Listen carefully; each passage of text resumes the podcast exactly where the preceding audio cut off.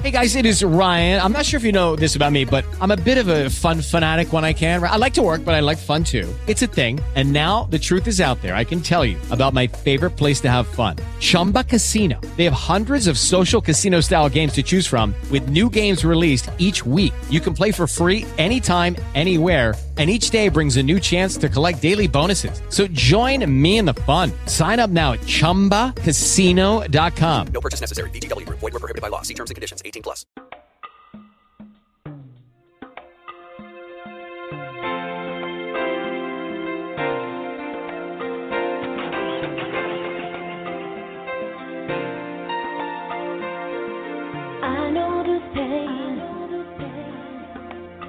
Why do you lock yourself up in these chains?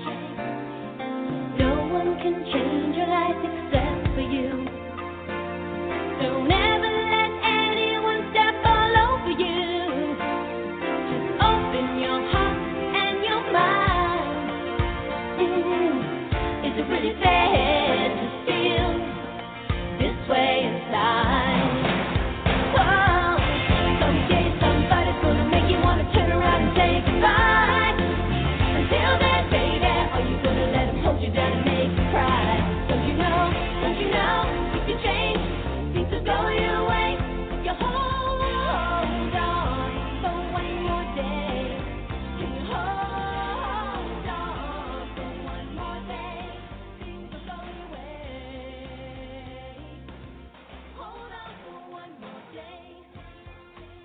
Welcome to OCG Recovery Radio, where we discuss substance abuse treatment and recovery.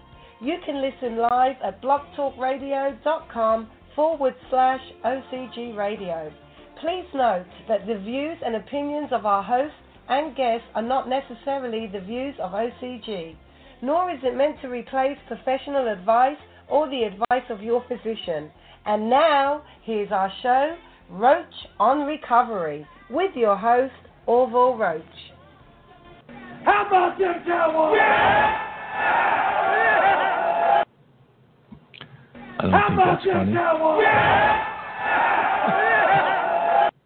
Oh man, let me just tell all the listeners out there when you have an executive of your program who is an East Coast transplant, okay, and likes to bring all of his New York and East Coast bias and ways out here to sunny California, and then you sprinkle in a little cowboy fandom, which uh, he, could explain to you about his childhood growing up and seeing the star on the helmet. Makes no sense, but it just adds just a little extra salt to the wound that is the East Coast he brings. When you get a little news like the starting quarterback uh, might be out for some time, you try and rub it in his face a little bit. And that's how we're starting this show because my man here, the Cowboys fan, had to see Tony Romo break yet another bone. think he needs to get some more milk in his diet. What do you say about that? There might be a calcium deficiency. I'll cop to that. Uh, but it was a freak accident, as you can see from the videotape. But we're all in on Dak. That's it. That's it. Dak. Uh, yeah, the the rookie. Um, well, I think it would be quite the sight. Well, now we've heard of Minnesota, and we can get into that uh, in the football segment. But it would be quite a sight to see Mr. Kaepernick um, wearing a star on the side of his helmet. How would you feel about that? Why don't we get into our football segment? Because I think there's a couple of things we need to talk about. Is there quickly. a couple of things we need to talk Yeah. about? Let's do it. Let's get into it.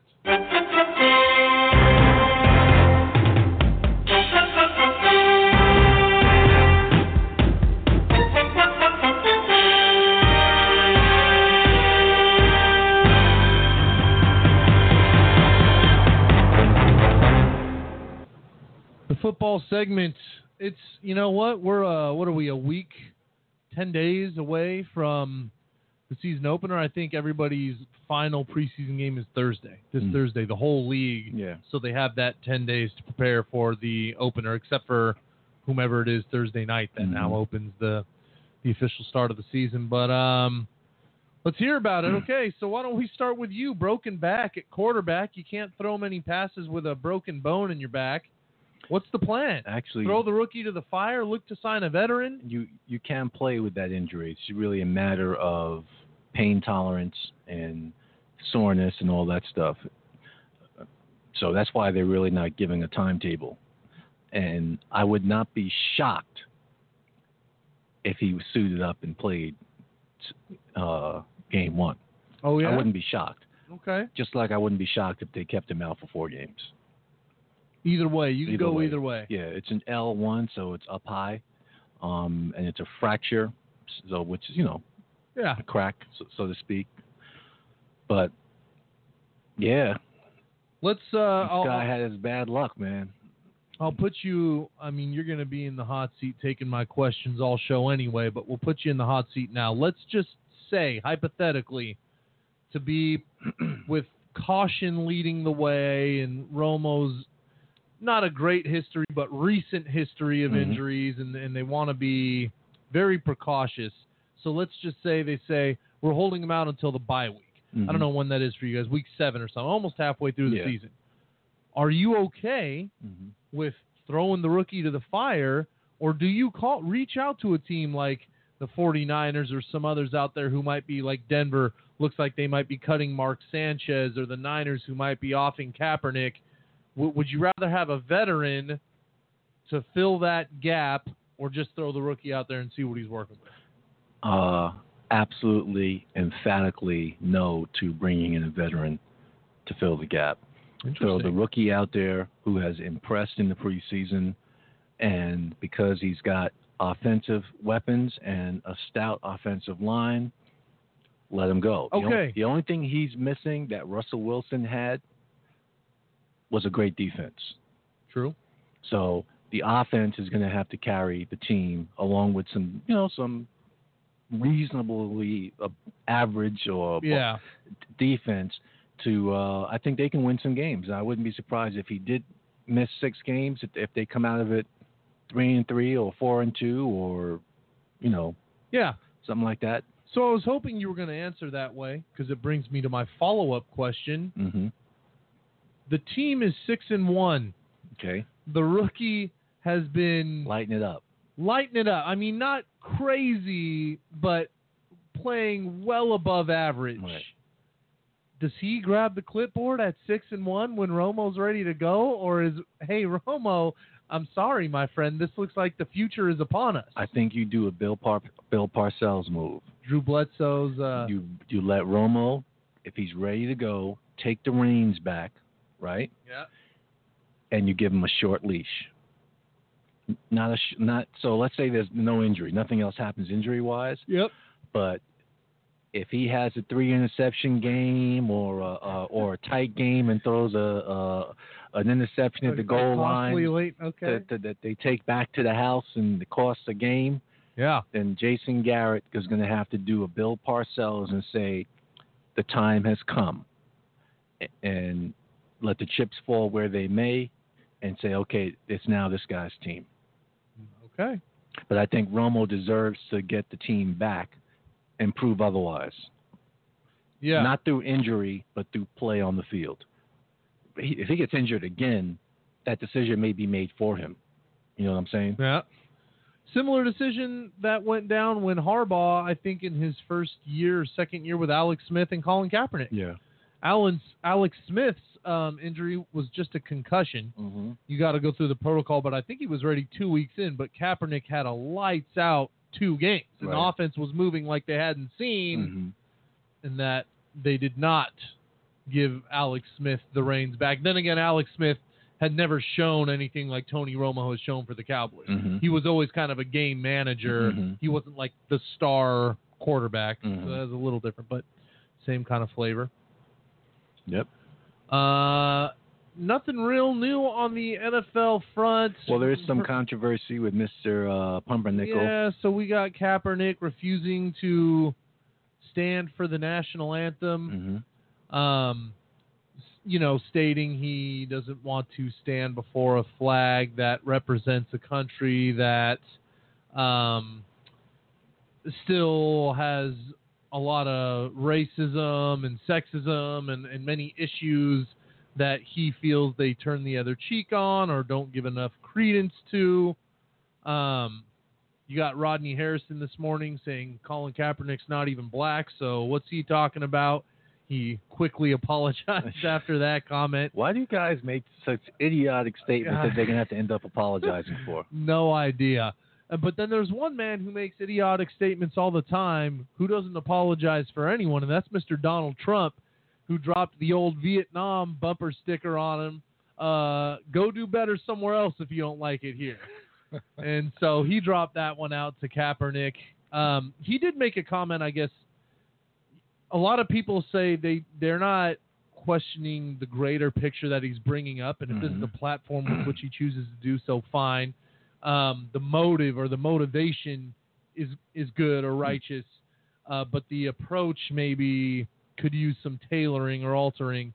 But he did make a comment about, I want to say he was like comparing cosmetologists to police officers and how a cosmetologist just to hold uh, an eye brush, you know, he's saying basically it's no weapon of any kind, needs a year and a half or two years of schooling to be able to do that, but they'll give somebody a gun who doesn't need to attend any school.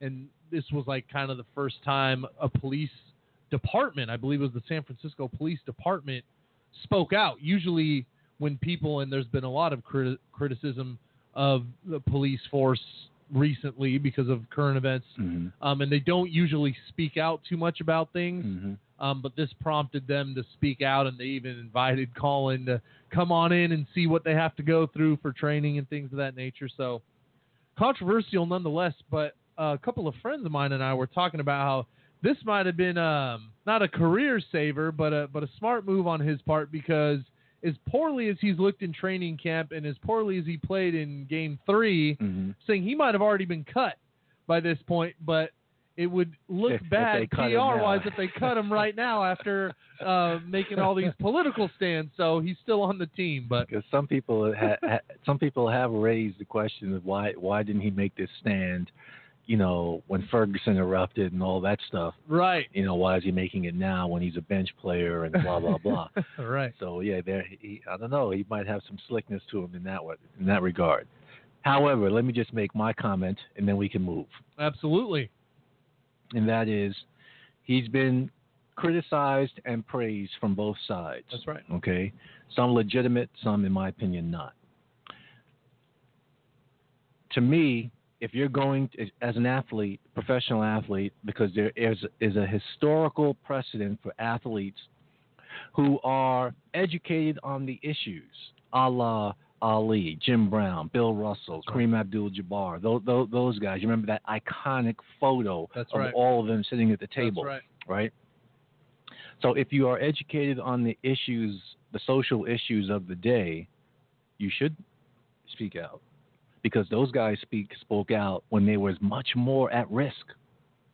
They didn't have guaranteed money and and were you know and what these guys today or the amount of money that these guys have pocketed already and so are kind of set for life if they do do the right thing, etc.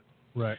So at the very least, I would want you to be knowledgeable, not ignorant, and know what the hell you're talking about. And in some regards, when I heard Kaepernick talk, not what he did, when I heard him philosophizing on why he did what he did, there was a little bit of ig- ignorance there. hmm Okay, and that's the only thing that I don't like is be knowledgeable on what you're standing up for. So when you're questioned about it, you can speak intelligently on the subject matter, not what you just heard on television or seen in the newspaper, but you have educated yourself and you can answer questions in a way that people say, "Wow, this guy really knows the issue he, from all sides and all angles."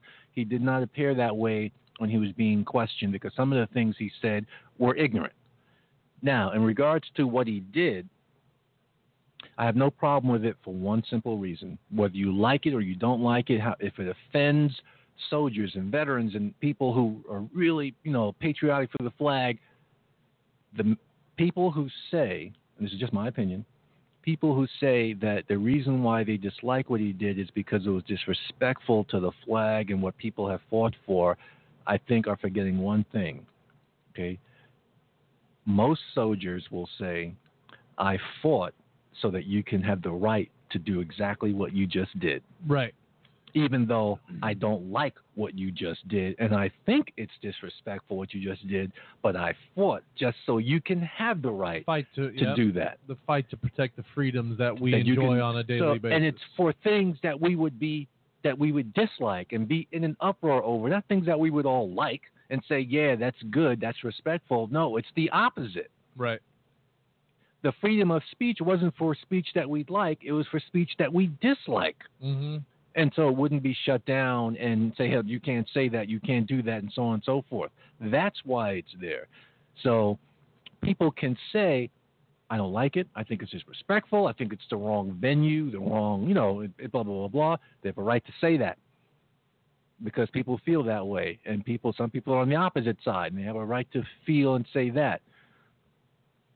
And it is what it is you know, and no one knows what the impact to him personally is going to be in terms of his football career, or I don't know if he was ever big on Madison Avenue in, in terms of uh, what do you call it when they get when they do advertisements. Their um, Marketing. yeah, you know, what, what's the name? What's it called? Um, drawing a blank. What are you? You know, like when they market their Coca Colas or their Gatorades. Uh, yeah, spokesman or spokesperson or It'll come to us. You're talking about the the title that the individual has. No, what we call it when the athletes make money through Oh, uh, sponsorship. Yeah, sponsorships, right? Mhm. So we don't know what how that if, if he if he Oh, has like, any right, right. If and he if has any, gonna- he would lose yeah, if any. he's going or, to lose any or if it's going to affect his money in any way, uh, shape, or form that way. But it's going to be interesting to see what impact it may have on his football career.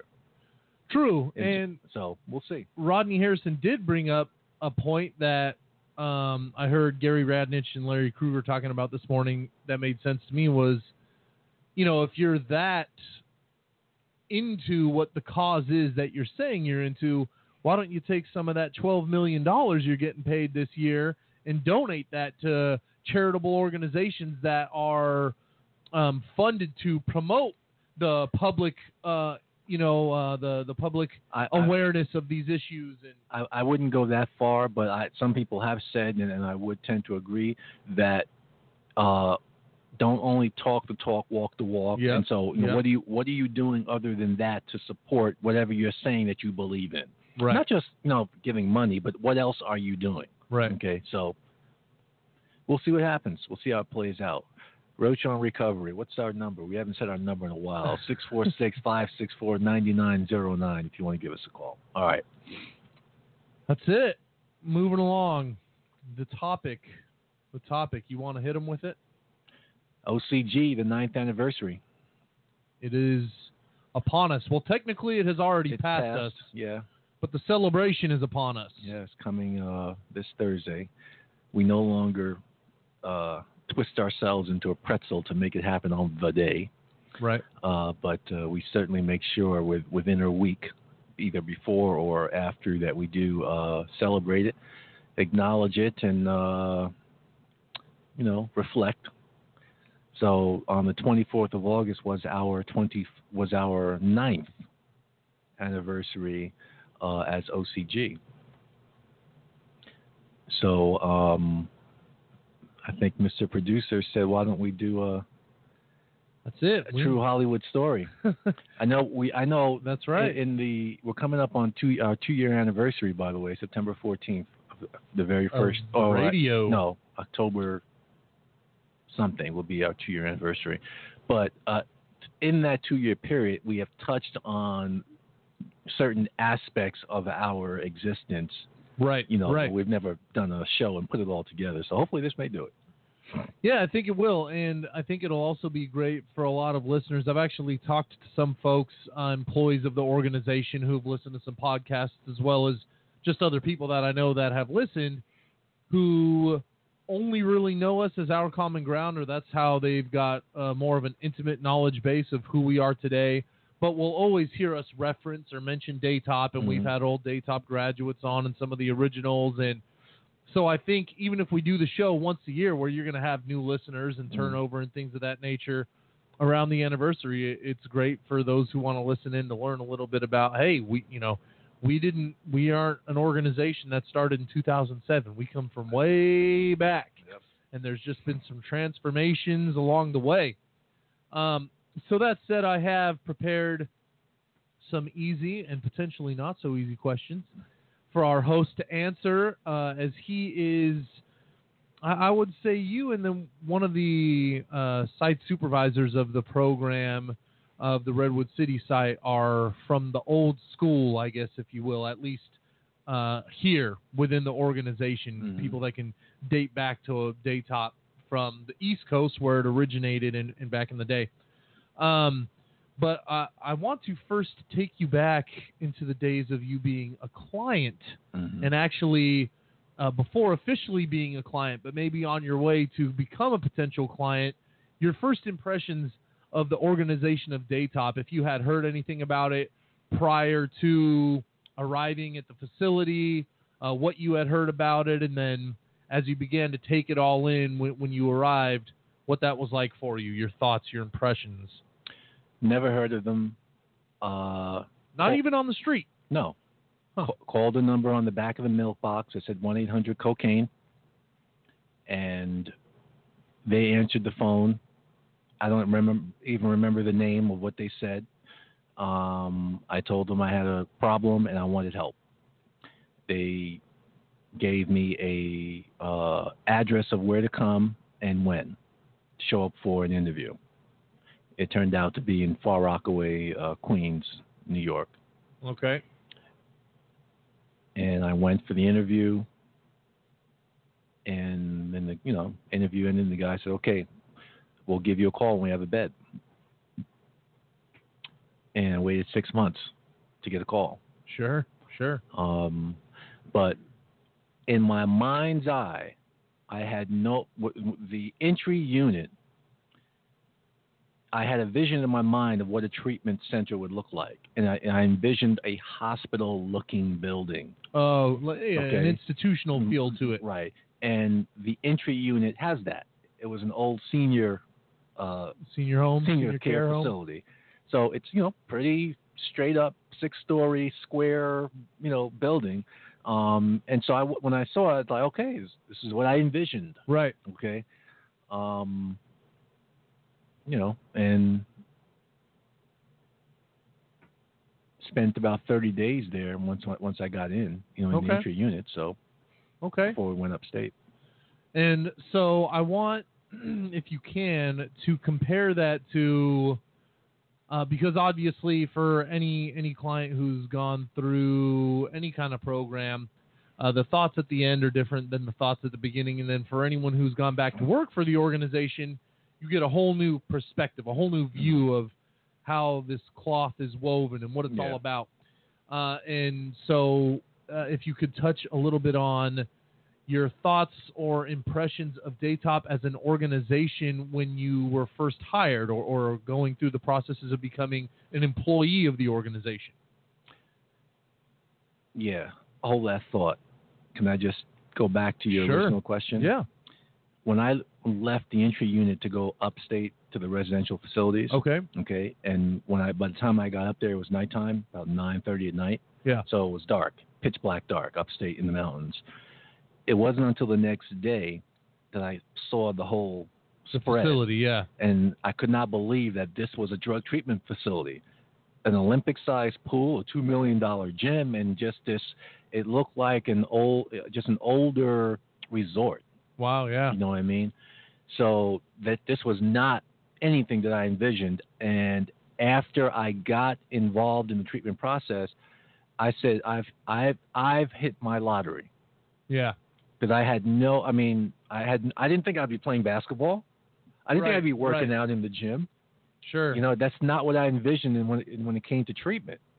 So, um, while while you're there, you hear about this thing called the Core Group, C O R E. Don't ask me what it stands for. I don't remember. But it's for people who are, you know, might have an interest in becoming counselors.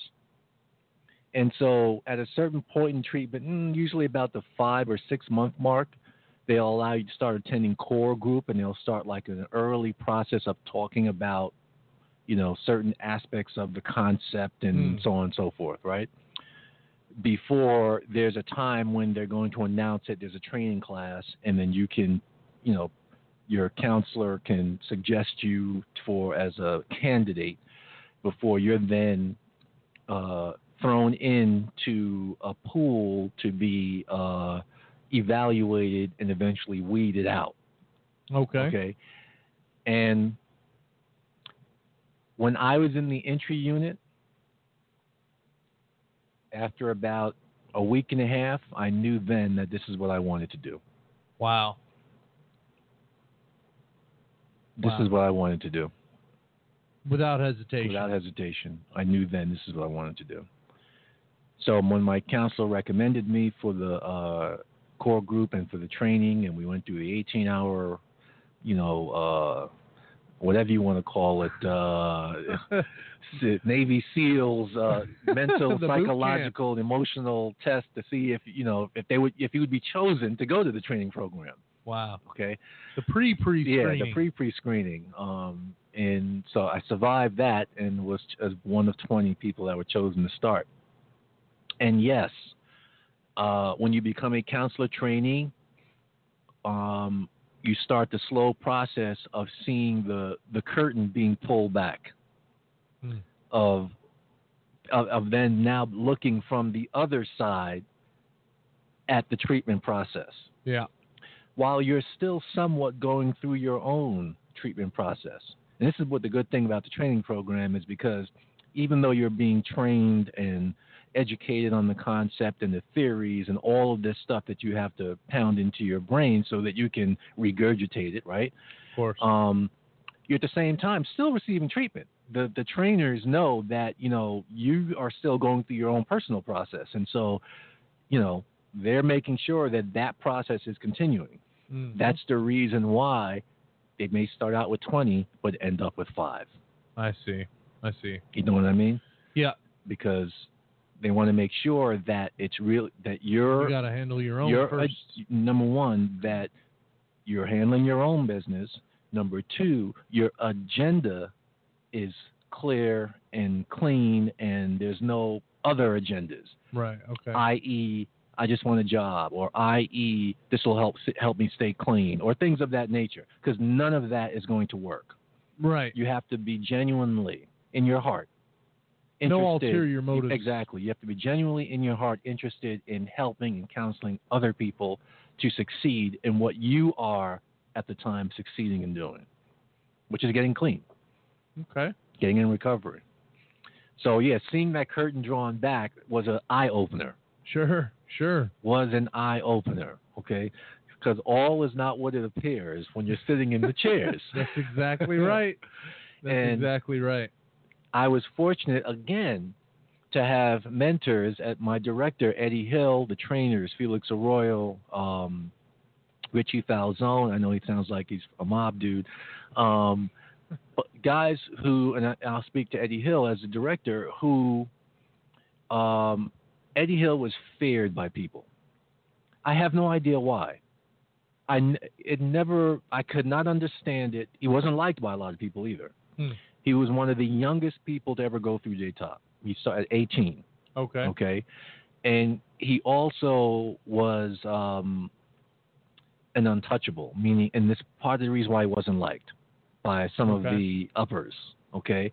In, in the Monsignor's eye, Eddie Hill was an untouchable. Uh-huh. And Eddie can F up and do stupid things as a staff person, but he was like covered by the Monsignor. He might get a consequence, but he would never get the ultimate. right. Okay. So when he came back to work as director in Swan Lake, I was about two months into treatment. And when I became a staff trainee, and the director at the facility that you're training at plays an integral part in your training process. And of course, him being old school was giving it to us, old school. And I don't know if it's my makeup or just the fact that I saw through him Mm-hmm. Okay, no, and knew that You see the act. yes, I saw the act. Mm-hmm. Okay, and then of course later on, as we you know got further and further, we played basketball with him and uh, got to know him a little bit more. I definitely realized it was all an act Sure. because he was a wonderful man in my eyes, right? Yeah. Um, but even before that, there would be times I'd be sitting in a staff meeting and I had I, we had the salt and pepper notebooks because you couldn't dare walk in the staff meeting without a notebook as a trainee. I'd have to cover like my like nose down to, to to almost stop from laughing because as he's grilling and giving it to somebody or another trainee and they have the fear in their eye and I'm like knowing that this is just an act and he's just, you know, Yeah. expending energy on them and what have you. Right. And even when he's doing it to me, to ha- to keep that straight face of seriousness and like you're taking it all in without bursting out laughing mm-hmm. because you're knowing it's all BS, you know, because he can easily say to you in a calm voice, you know, Right. rather than calling you all the names under the, under the sun and you know what kind of brain do you have and all kinds of Right. stuff. And I'm not saying he said that to me. I'm just saying stuff that he did say. But you know, you're like, wow, this is what goes on in the staff meeting. sure. Right. so it's definitely eye opening to see the business of providing treatment from the staff side of what goes on behind closed doors and Right. before they're pre- your the staff is presented to the clients. You know what I mean? Right. That's a perfect segue into the next question because you talk about once the curtain is pulled back and, and now that you're on the employment side of the organization and learning the business, Mm-hmm. um, like any good employee and you as a, long-standing employee that has worked your way up, you take an interest in the history of the organization and where it all began.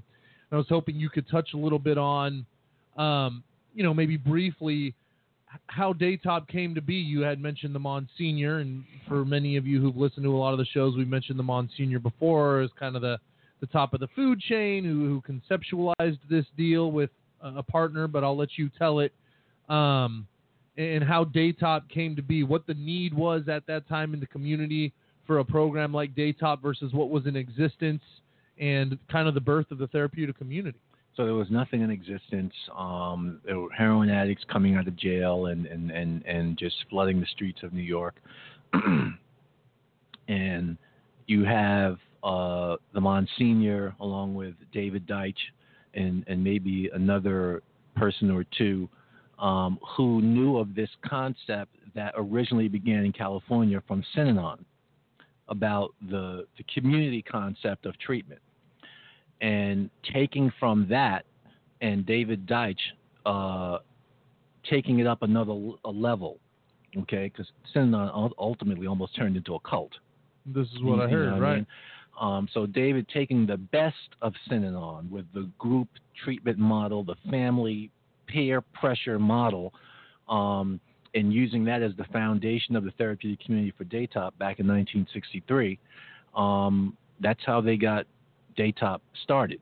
And it was originally to treat the heroin addicts coming out of you know, Rikers Island. and there was no adolescent program. So, I mean, you know, you know, they got them as young as 18. Eddie Hill was only 18. Joe Acevedo was 19 when he went in. You remember Joe Acevedo? Yeah, okay. absolutely. So um, there were some youngsters, and uh, the program just grew from there. I mean, we can refer people to our interview with David Deitch, and I think our first our first official That's show, right.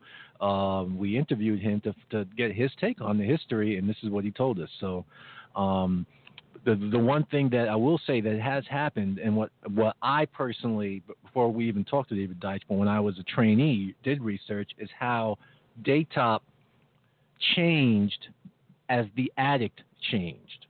So what worked in the 1960s for the heroin addict was not work was not going to work for the cocaine addict in the mm-hmm. 70s and early 80s. Okay. What worked for the cocaine addict was definitely not going to work for the crack addict in the late the mid late 80s and 90s. So they had to continually evolve and change to deal with the addict that was before them, not say This is our treatment model from 1963, and damn it, we're not going to change it. No, That's right. they had to continually Put the evolve, pride to the side and evolve and evolve and deal with the addict as they presented, yeah, and they did do that. yeah. So, David Deitch eventually became the director of uh, vice president of field operations. Okay. Okay, and field operations, his job was to scour the country to see where can Daytop, where where, where Where's the their need, need? Yeah. where are their expansion opportunities. Um, he got a phone call from the uh, county of San Mateo about a need for. They knew about Daytop for an adolescent program Mhm. in San Mateo County, and that led to Daytop coming out to California and starting a adolescent program and officially starting in 19, April of 1988 what became known as Daytop California. And so that's how that link came from Daytop New York to Daytop California. Okay. And David Deitch played a role in that. Okay. Can you um and this can be brief too, but touch on how Daytop how it was that Daytop became international? Because I I heard that there was a program in China, a Daytop in China. Yeah, they're in over 50 countries. Yeah, Um, and yeah. not necessarily all of them were called Daytop, but Daytop has gone to these countries and taught the concept. Giving them a concept, and then they might call it something else. Ah, Okay. I see. Okay. Um, but yeah, so there was a division uh, in the head, at headquarters called Daytop International, whose sole job was to uh, spread the TC concept internationally. And so yeah, they would go to uh, parts of Asia and, and parts of India and other parts. You know, they went to Russia and some Right. of- all, all over Europe um, to uh, because obviously addicts exist Everywhere. Everywhere. Sure. Okay. And the Monsignor logged a lot of air miles going around the world spreading Daytop and the concept of the therapeutic community and how that model of treatment could be beneficial to helping people into the recovery process. Sure. So, Okay. Great. Um, I'm going to, I mean, it's suspicious. I'm not sure if maybe you hacked my phone at some point, but it's like you're, you, the end of your questions are touching on exactly the next questions I, I actually had written. When did you know that this is what you wanted to do, work for this organization? You've answered that. Uh, but the next one, again, perfect segue, is um, why were you originally sent to California? And uh, um, just like you kind of gave us your first impressions of Daytop as an organization when you were hired in New York, what were your first impressions of the adolescent facility coming out to California? Because if I'm correct, New York never had an adolescent facility. It was always uh, adults. no, at the time, um, in the 80s and 90s, they did have an adolescent Oh, okay. program. Okay. How the age category was different though, so it I was see. up to age 21. Oh, okay. And okay. and even though we did have uh, we had one or two 21 year olds in the adult facility, so I you know those were you know people who they thought would be better in the adult Sure, facility versus in sure. the adolescent facility. Um, I was 23 and a half or somewhere in that range or 20 or closing in on 24. You know Yeah. When I entered. So I was one of the younger one because the average age was people were in their mid 30s, early 40s. Um, and I'm thinking to myself, as as pissed off as I was at wasting six years of my life, I could imagine how pissed off they were, you know, at the, Right. that they were. Right. But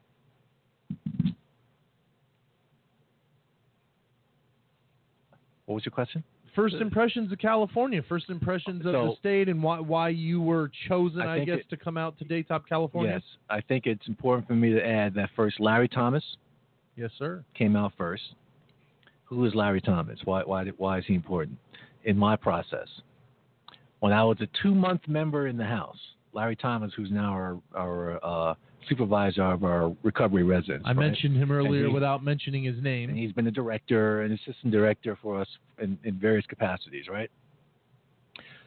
When I was a two month member and I was on the food line at lunch, Serving. no, getting lining getting up to get food, my okay. lunch. And Larry was I didn't know him at the time. He was two persons behind me. and uh, but I knew he was a counselor, train or counselor trainee, or he just finished his training and was assigned to Swan Lake. Yeah. Okay, and I kind of let the person behind me go in front of me, go in front of me to get to Larry, and I asked him. I said, "What is the secret to, you know, to to this program and being in this program?" Yeah. and I'll never forget what he told me. And I now use tell that to other people because remember we're in a facility of 250 people. And he said, no matter what happens, no matter what you experience, just don't leave. Yeah. Okay.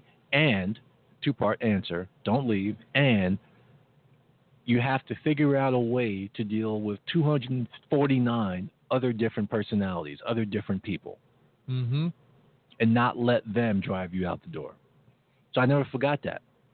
Yeah. Stuff and with it's you. the same advice that I give people, you know. We've talked about it on the show. Yeah, First trimester, don't Right. leave, just stay. Yeah. So, um, but Larry was the first one who went out to California. There was, a, you know, they were um, a position opened up in the adolescent program, and for whatever reasons, I don't know, Larry might have been looking for a change in a life change or whatever, and it was just timing and, and luck and fortune, and and he was chosen. Um, or he volunteered. I'm not sure. I, I, it's a good question to ask him, right? Yeah. um, and he went out, and I wasn't even thinking about it. I ended up in California, my wife and I, uh, through tragedy, Mm-hmm. and I won't go into detail with that. But what I will say is, at the time, I was working at Parksville in an administrative capacity, and the director at Parksville is the one who said to my wife and I that I think you guys can use a change of scenery and that maybe going to Daytop in California or Daytop in Texas would help you guys. I said, Well, I ain't going to Texas. and Even as a Cowboys fan, Right, there will right. be no Texas for you. I ain't going to Texas. And um, at that time, my best friend Joe was in California. I had an uncle in Pasadena, even though I've never been to Pasadena. But um, he, it was just, you know, the universe was just working in our favor at that Sure, time because sure. it was just the timing that Daytop, the county had also asked Daytop to take over an adult facility in San Mateo County, also in '91, and the timing of and Larry was being moved over to become the director or project manager of that adult facility, and it was opening up a position in the adolescent facility, a counselor position in the Mm, adolescent okay, facility. Okay. So this is all unbeknownst to me, by the way, at Right. the time. Right. Okay, maybe Wayne Butler knew this, and that prompted him at the time. I have no idea, but um, we said, yeah, okay, we're California, and I so I was summoned down to 40th Street to be interviewed by David Deitch. Yeah. Okay, and um, I, obviously I must have passed his criteria right, or yeah. impressed him or what have you, and it was a go, and they shipped us out house and home, you know, uh, to California, and There you have the it. rest is history from there. Great. And so when you came to California, uh, and checked out the operations, obviously, as you're starting to get your feet wet and go in and Yeah. and, and get uh, kind of feel for what you're going to have to do in your role.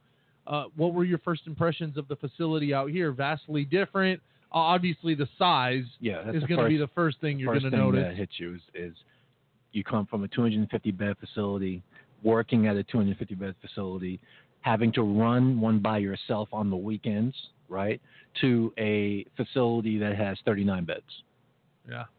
And as a counselor, I had 37 people on my caseload. Yeah. Okay, so wow. um, to me, you know, yeah, it's that's a culture shock, but not in the negative way. Meaning, okay, so this is not going to be any more difficult. It's just it's going to be different, not necessarily easier because I never worked with adolescents. Right. Okay, Right. but I think in my favor, and also probably what worked for Larry is that we was uh, at the time I was only 26, Okay. so wasn't far that far removed Sure. from a 16 year old, young enough, 17 year old to relate and all that stuff. So, um, but it was um, they were very welcoming to me, hmm um, certainly.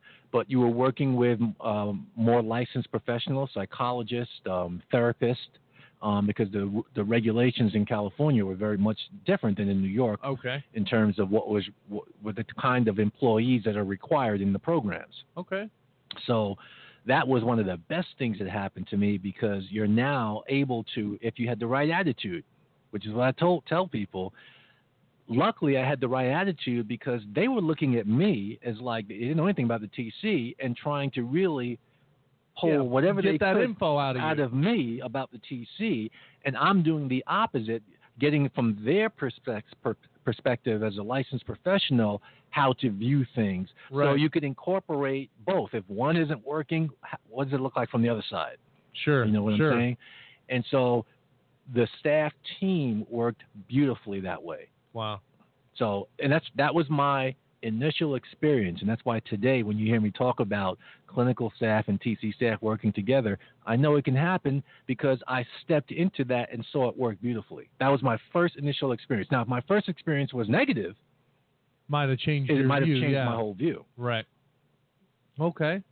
Okay, great. So, um, this is about the organization, obviously. So, we're Daytop. We're in California. Things are going along honky dory. We're treating adolescents. We're treating adults. Um, obviously, as many know who, who work in the, a professional capacity today um, and, and have any kind of business inkling, um, and I, I use the term fail here cautiously, but when a business is on the verge of failure, um, the the tremors before the big earthquake are felt usually years before. You you can start to see the writing on the wall, or things are trending in a particular direction, and you can start to extrapolate information like, oh, if, if we continue on this trajectory, you know, things aren't going to be so good. Um, so I wanted to ask, as things are moving along in Daytop, California, um, and in the position that you were in as the executive of the organization, when did you first start to maybe feel, I don't know, nervous or trepidation, or, or start to see that there's a trend developing here that is not, we're not headed in the right direction? What year was that? Because obviously we've told them 2007 was our anniversary, so 2005 ish, and I, I'm going to refer back to the, my airplane and pilot analogies. oh, beautiful. Okay. We like those here on the show now. So, you know, remember that you've heard the expression "is lonely at the top." Yes. Okay, so in certain respects, I can identify with that because there's certain times where there's information that you have that you can't share. Right. And the reason you can't share is because you have one, you have no control over how people will interpret it, receive it, react to it. Right. And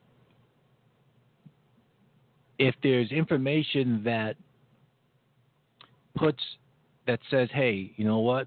There's a red flag up ahead, and we're not sure what that may mean for us." Okay, but we're we're sourcing it out and we're looking at it.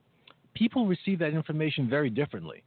Sure. Some right. people, it's like, "Oh crap, I'm it. jumping off this this boat," you know. We're through.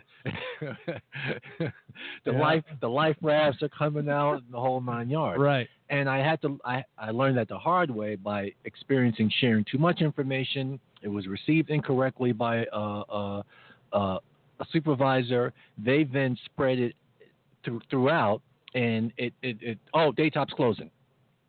Daytop California's closing. And it was nothing of the sort. Okay? Right. Right. So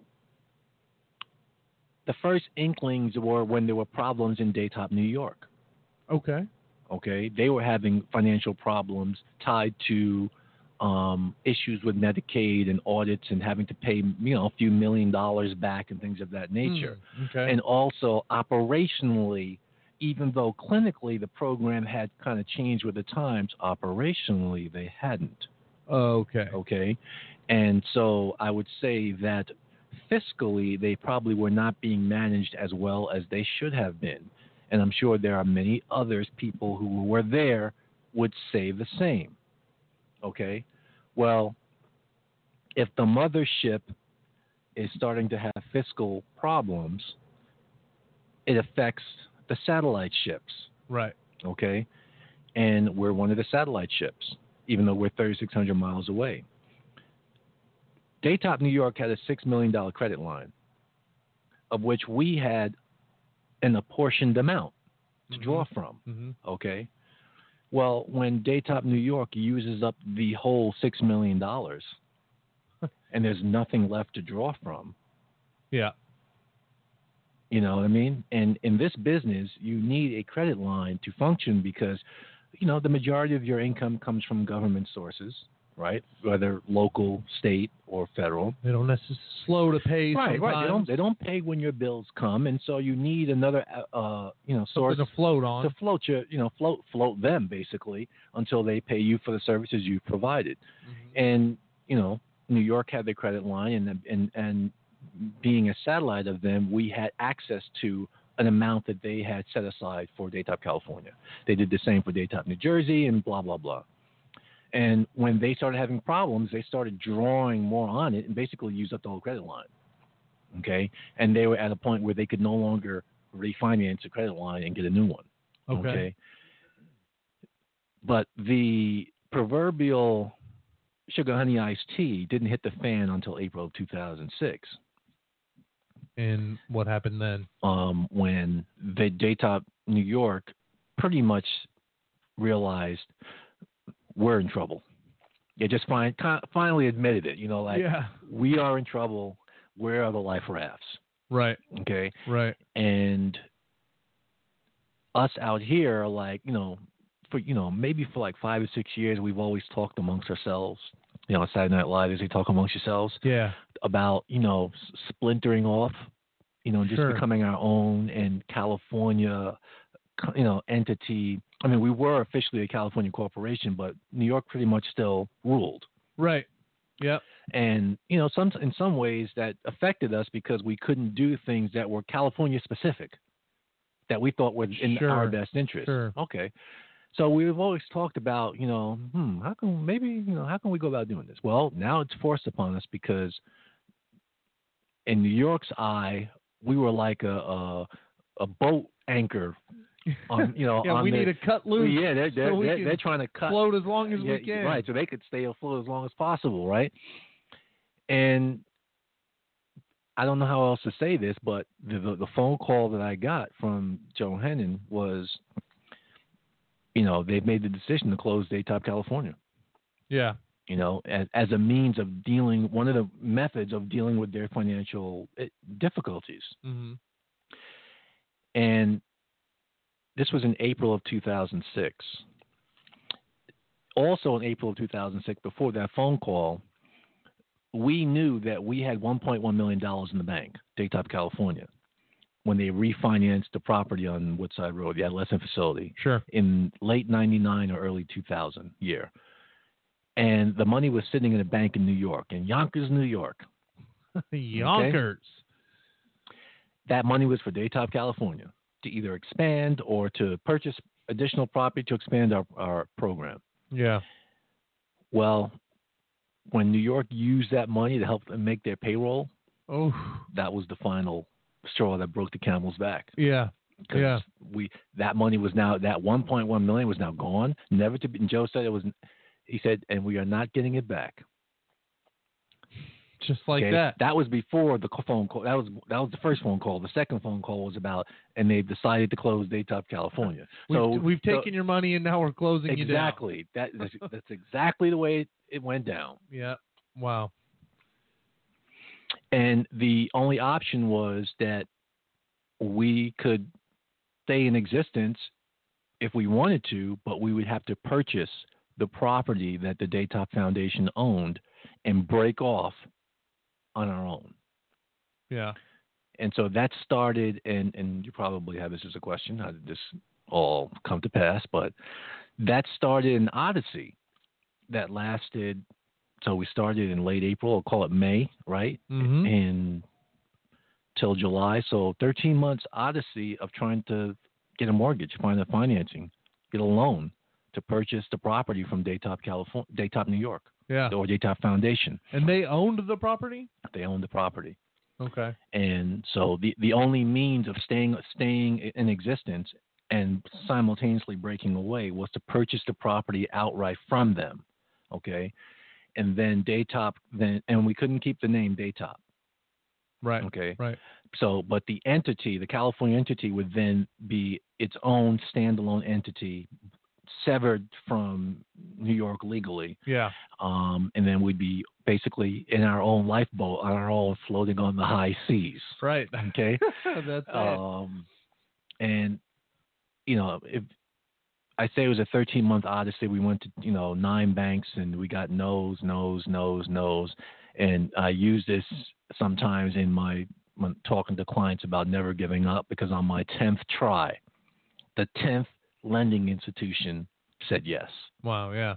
You know what I mean? So it was in the 13th month, July, uh, or the 14th, July of 2007, that uh, we got a, a lender that said, yeah, you know, as as bad a shape as you're in at this moment in time, the future looks bright.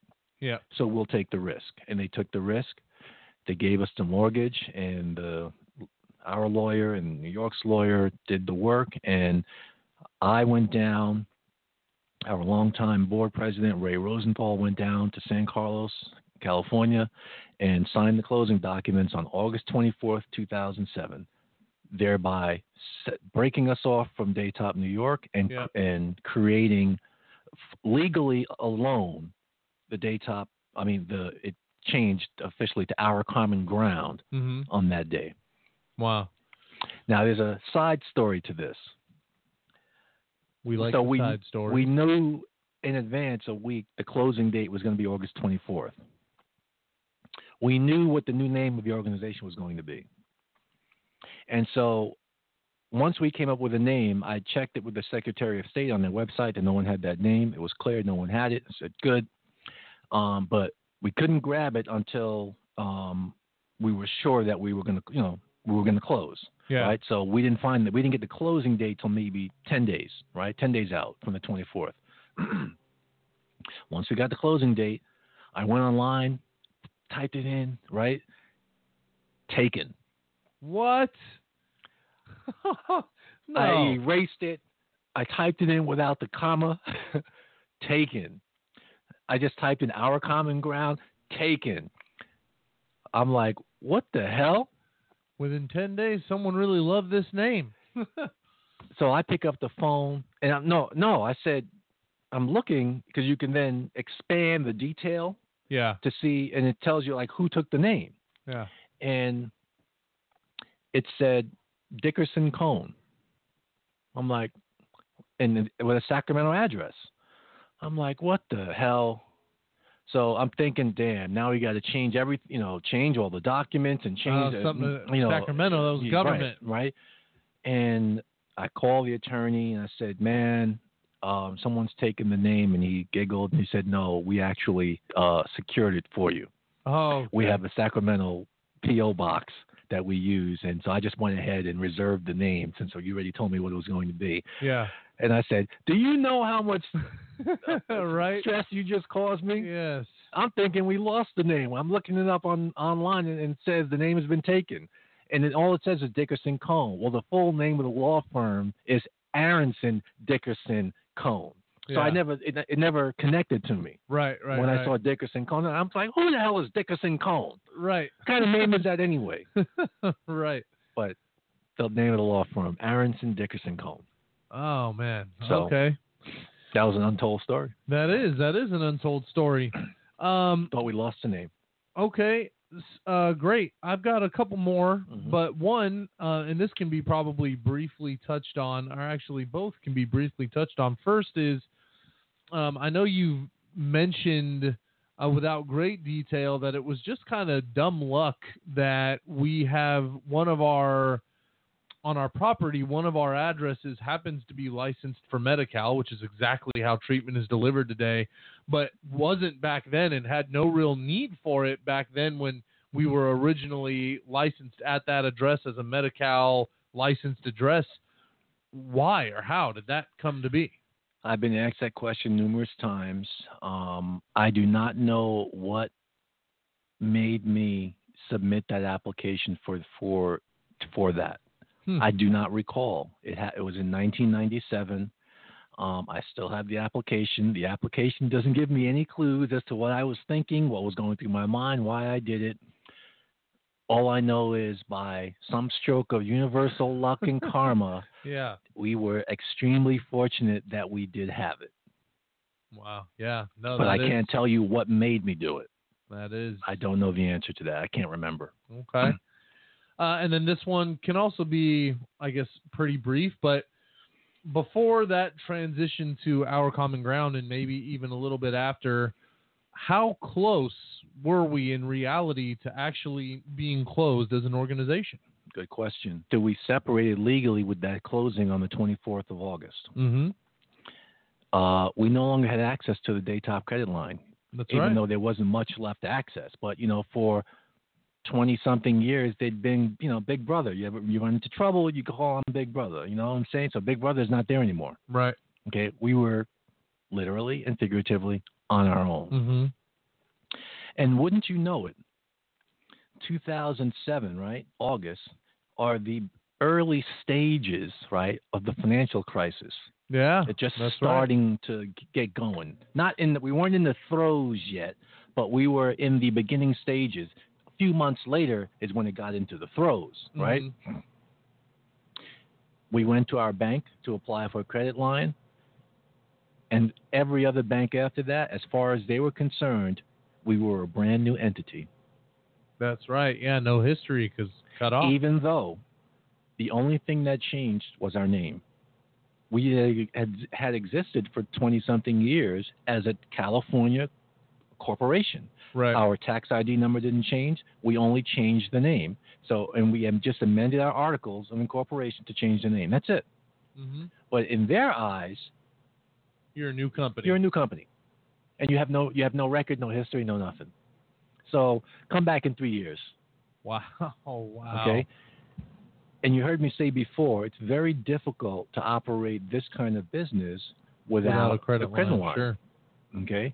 If your pay your payors want to pay you on the thirtieth, but you got to meet payroll and pay your light bill and your food bill and uh, you know at various other times, you need means to Right. manage that cash flow. Exactly.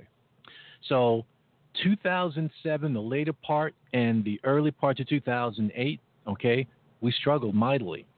And it all came to a hilt, I would say, in June of 2008. And this is where I'm going to go into my pilot metaphors. Okay. So, I'm basically saying to the board that we're in May we we we we really cut down at, to as far as we can cut. Okay, to minimize expenses Sure. legally. Okay, because with the adolescent program, regula- regulatory wise, you can only go but so low, right? You got to feed them three times a day still. and you got to have a minimum number of staff, right? Yeah. Um, so I was preparing our um, um, what, what do you want to call it? Our um, The death speech the, well, to all yeah, the staff. well, n- not to the staff. First, it was going to the board and our uh, wind down procedure and options. Okay, so it's basically like so the pilot, the pilot the saying, pilot okay, knowing that look, I- for impact. I've lost all four engines, and we're going into the Pacific Ocean, and just still staying calm. You know, make you know, checking all the proper switches and everything, getting everything prepared. Um, we got about twenty thousand feet to go, but we're going. Okay. Yeah. Yeah. And so, you know, I prepared like three different budgets of how it can look. Um, but I pretty much knew that we were not making the last payroll in, I mean, the first payroll in August. Hmm. We, that was not going to happen. And part of the reason was is because back then the county shut down between July 27th and about mm, the last week in August as they changed over. They closed one fiscal year, you know, finished off their business. Then they input all the new contracts into the system, and then they start issuing payments. So you go about a month and a half without getting paid. okay. And again, No if you don't line. have any money, you know, uh, a credit line to take that up, what are you going to do? right. right? And so we've already gone about eight, nine months with no credit line, so we're operating check to check, basically. Sure. Okay. And we reached a point where I predicted accurately, okay, it looks like we are not going to have any money, any money to make any bill payments, payroll payments, first period in August. And that was at the July board meeting. Mm-hmm. Behind the scenes, okay, Ray and I are looking at our options. Ray's the board president. Right. We're meeting secretly in San Carlos in the diner. All right. You know, planning, you know, what are we going to do? How, you know, what, what's available to us, blah, blah, blah, blah, blah. During that time, board members loaned money. Some staff who shall go unnamed loaned the money, etc. To try and keep us afloat. Mhm. Okay. And Ray decided that he was going to try and get a credit line on his own, his own credit line, but allow OCG to use it. Yeah. Wow. Okay. There was no guarantees. Right. Um, as a matter of fact, his finance guy quit as a result of him doing this. Wow. And he said, "I don't care. I'm going. I'm going for it." And so we're in July now, and and that August date is approaching. We had a board meeting in mid-July, and so we're between that board meeting and our eye on that August date of where we're dead in the water cash-wise. And now we're waiting to hear. I mean, this is just me and Ray Right. on whether or not he's going to get approved for this credit line. And on July 31st, he calls me and says, We got it. wow. And uh, maybe that next week, first week in August, um, he writes me a check for a 100 grand. Yeah. And we ended up using, uh, I don't know what the whole credit line was. He never told me. I never asked. All I know is we used 375000 Hmm. Okay. And March 23rd, so that was on that was in 2008, August 1st, 2008. Okay. Okay. And we maxed out in terms of what we borrowed as we tried to rebuild and recoup ourselves and whatnot. Yep. And uh, like I said, the the maximum that we were at that we had outstanding on his loan was three hundred seventy five thousand dollars. We paid him back the last check, March twenty third, two thousand eleven Wow. a twenty-three thousand dollar check, and we made a big deal out of it in the board meeting. You know, a nice ceremony and handing Yeah. him the Yeah. check. Yeah. And we paid him back. We paid our debt, That was it. and uh, because the organization, you know, did the just came back. You know, and slowly over time, we kind of went went started went went ahead of the curve and started making quote unquote making a little money Uh-huh. and paid them back three hundred seventy five thousand dollars. Debt gone. Debt gone. Wow. So that was a great accomplishment for OCG. That is. That is. It leads me perfectly into the very last question that I had for you, and that is um, as an organization, both business wise and, and client wise, and in today, how how is our common ground doing? Are we beyond, as far as we can see, those stormy waters with So brighter skies ahead? I'll close it with my plane analogy. On the pilot, the pilot analogy. We got down to about 9,000 feet above the Pacific. You could start to see the You- you uh, could the white see- water. You could see the swells and the, the white water. And um, we got all four engines restarted Yeah. and uh, we're able to get back up to a reasonable cruising altitude. And um, as a matter of fact, I would say that uh, we have moved from a 747 and are now flying, even though it has had some conspicuous incidents over the last four years. We are flying comfortably in a 777 There up- we we- go. we've updated. Okay, we've updated. to a 777, and uh, the future is bright for Wow. OCG. Look at that. Look at that. What a The story. future is bright. What a story. I love it. I love it. You could hear that story at least once a year. And and that's that's how we'll tell it. Um but awesome. Thank you so much.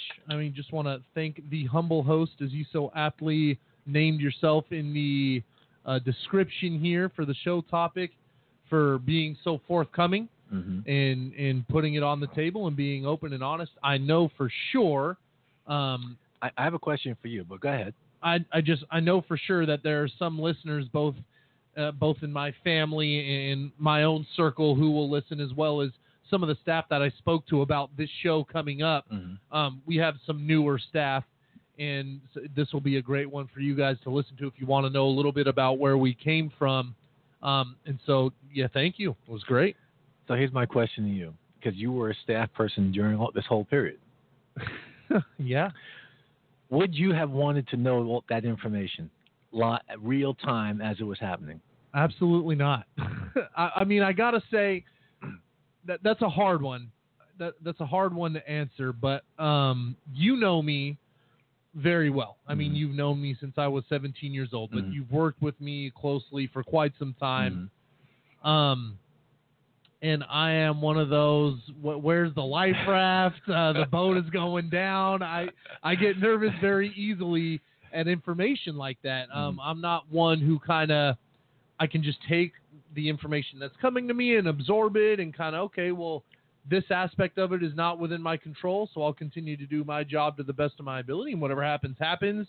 Um, I, I get more nervous or more anxious than that, and I think even knowing as much as I know or knew at the time, which is obviously not in this great of detail, we just knew, yeah, there's trouble. I, I think there was a, a letter at some point that maybe had asked if there if there are employees who can um, wait additional time before Yeah. cashing or depositing their paycheck, Yeah. hmm and even without being told anything other than that, as an individual who has any kind of sense, you know, okay, well, you know, that's not normal. There's something, uh, a financial problem at the moment. hmm Um, was nerve wracking enough, and I can't remember if it was you. I think it actually might have been you or somebody. Um, Get the life vest. yeah, no, had just kind of like, you know what?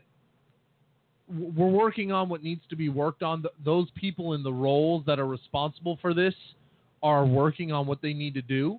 And don't let this affect you day to day. You come in and you have your role to fulfill with the clients Yeah. and the facility, and you just focus on that and let the people who are paid to worry about it worry about it. And that'll leave maybe 5% of my anxiety. Um, but it was well put. But no, I think, you know, I don't think knowing that information would have changed my position. I still would have rode the ship until, you know, like the Titanic Till they until they pulled us out of the until water. they pulled us out of the water. Um, but I probably would have lost some more sleep Mhm. uh, at night throughout the that couple of weeks or that month for sure. Here's an interesting thing. One, uh, I specifically chose not to say anything because, just as you stated, I wanted people to focus on their jobs. Mhm. Okay. Mhm. The reason I get paid 85 cents an hour more than everybody else is right, that's what I- you know. That's that's just comes with the territory. right. Fortunately, I slept very well Yeah. through the whole process. I don't know why. They used to ask me that all the time. You know, Ray would ask me, and other, and, and Allison would ask me. She said, "How you know? Are you sleeping at all? You know, how, you know, how is this affecting you?" I said, "I'm sleeping fine. I, I had no problem sleeping. I have more problem sleeping now than I did back then, and I have no, and there's no worry now. Maybe it's because I got uh, grandkids sneaking into the bed at night. That's what But- it is. But um,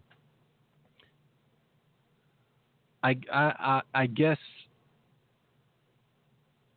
how's the best way to phrase this? The universe works in mysterious ways, and I think sometimes when certain things happen, if you're lucky to have certain people with certain personality traits in the right place, Mhm. okay, things may work out one way versus if you have different type of people in Right. that position that may work out another way. I don't panic. It doesn't mean that after, like, if someone cuts me off and I'm able to avoid crashing on the highway in the middle of saving myself, I don't panic, but I may panic afterwards, realizing what could have just happened. Sure. My heart is beating a million miles a second, but Sure. not during But in the, moment, But in the moment, I'm responding. Yeah. Okay. Yeah. So, in those moments, which lasted a few months or what have you, I'm just zoned in and focused on what we can do to save this ship and get things in place. Not thinking about, damn, this ship can damn go down. I, that wasn't in my mind. Yeah. You know what I'm saying? Right. But being responsible had to still plan in case we had to do a wind down. Mm-hmm. Had to be part of the plan. And so I would do those things at like 12 o'clock, 1 o'clock at night. Yeah. You know, while yeah, wife sure. was at work and work on those grisly details. Oh, right. Right. okay. But it turned out well. It did. end. It turned out well. It did indeed, and definitely, like you said, it's funny the role that you play and the personality that you possess, or how you respond to situations, can definitely dictate outcomes that are much larger than anyone may realize in that moment. And your ability to, and you've always been an individual who's just been very pragmatic and try and think about things linearly and logically without the panic. It, it definitely suited you and the organization, obviously, um, incredibly well. But that's awesome. Thank you for the information. Happy ninth anniversary Yep. to uh, our common ground, Absolutely. and it'll be the big. Uh, what is it? The silver, the diamond. What is ten anything next year? It Is might, it might be the paper anniversary. I don't know. the paper anniversary? Um, but great, yeah, great show. All right. Great show. Okay, we're going to take a quick uh, music break. Thank you so much for those of you who have tuned in. And He's going to cut me off. I have a it. comment about the song when we come back from the music break. There's a story to that too. Okay, great. Yeah, so quick music break. Uh, again, we appreciate everyone who has listened in. We hope you've enjoyed the tale of Daytop slash Our Common Ground. And we are going to get to those of you on hold who want to participate in the recovery support uh, recovery support segment, which is coming up next.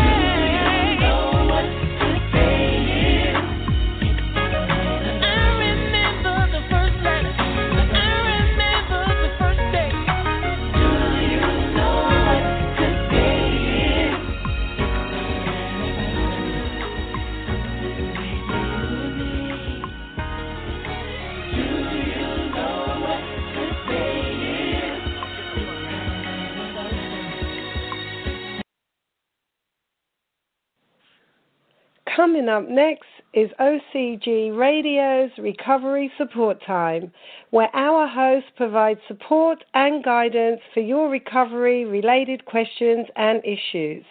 Recovery Support Time, where it's our time to help you. You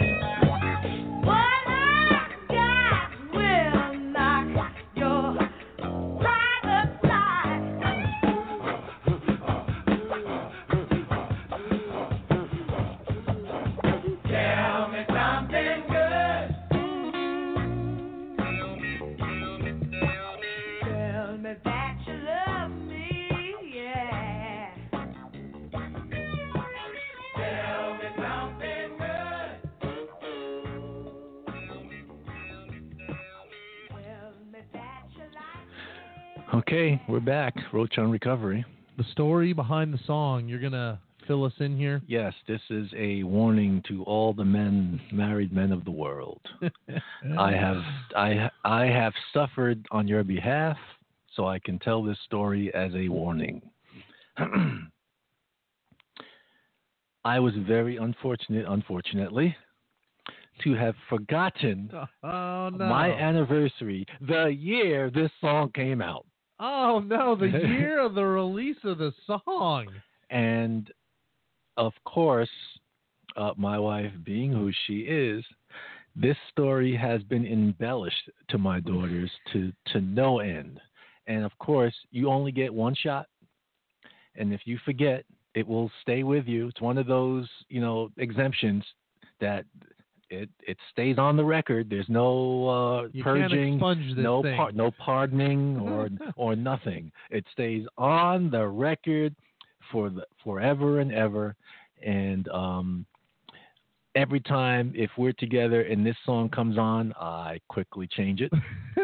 That's it. And uh, of course, when we celebrate our anniversary, and by the way, I forgot it by one day, and I do have a rationale, a rational reason, even though I've made sure to never forget it again. And it did happen early in our marriage as opposed to late in our I was marriage. gonna ask, what was the year? What, It- what- um, this song came out in the early '90s, so we would have been married under five years, or Okay. in five to seven. Okay, but it was early, and we were coming up on our 26, right? So, yeah. um, we were originally supposed to get married on um, Janae's birthday, uh, which is the 10th, Okay. but but the city hall had no openings.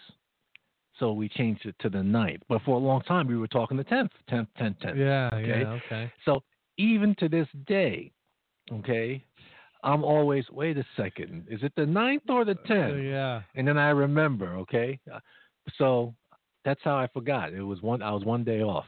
It wasn't like you know just went by and a month went by and you know she's looking at me like with her arms crossed like Yeah. you know no I forgot. But still, I happened to forget in the wrong year because it was the year this song came out. Wow. Wow. Well, that is that is a funny story behind the song. And a warning. And for the misses out there, if uh, Mrs. Roach is listening, the rationale is no excuse. I'm No- not no buying that excuse, no for a second. No reason. No reason good enough. No excuse. No reason whatsoever. We've said it here first. Uh, we do have some callers on the line, but I'm sure you want to get to our infamous X Files.